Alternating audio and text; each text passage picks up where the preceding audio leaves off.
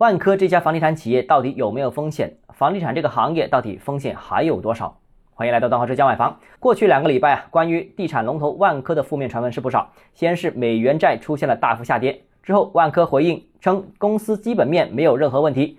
之后各平台又传出万科资金紧张的消息。而后万科又于十一月六日下午召开金融机构会议，深圳国资委的领导、深铁董事长都出席了相关会议。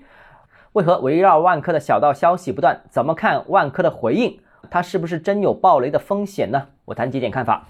首先，第一个，关于房地产债务问题非常受到关注。像碧桂园这种经营比较稳健、实力比较雄厚的大型民营房地产企业也出现了债务问题，那其他房地产企业资金有压力就不足为奇了。另外，过去一个多月，以远洋为代表的几家央资、国资背景的房地产企业也出现了债务问题。上个月，部分境外投行也调低了包括保利、万科在内的多家龙头房企的信用评级。目前啊，在投资者眼里，任何一家房地产企业似乎都没有绝对的安全把握。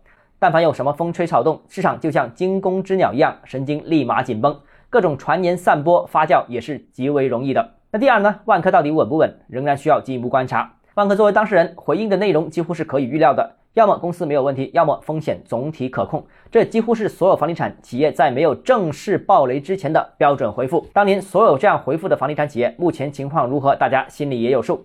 不过需要注意的是，万科十一月六日下午的会议，可是把深圳国资委的领导和深铁集团的董事长都叫了过来，这个背书可不一般啊。说句不中听，就算万科出了点小状况，背后的这两座巨大的靠山也是可以处理很多问题的。这种危机处理的手段可不是一般房地产企业能够相比的。这种背书也不纯粹是黄婆卖瓜，再加上当天深铁集团斥资一百亿收购了万科部分城改项目，也为万科输入了大量的可用资金。所以总的来说，万科的风险应该总体还是可控的。第三，房地产行业的风险是整体的，而不是某一家企业的。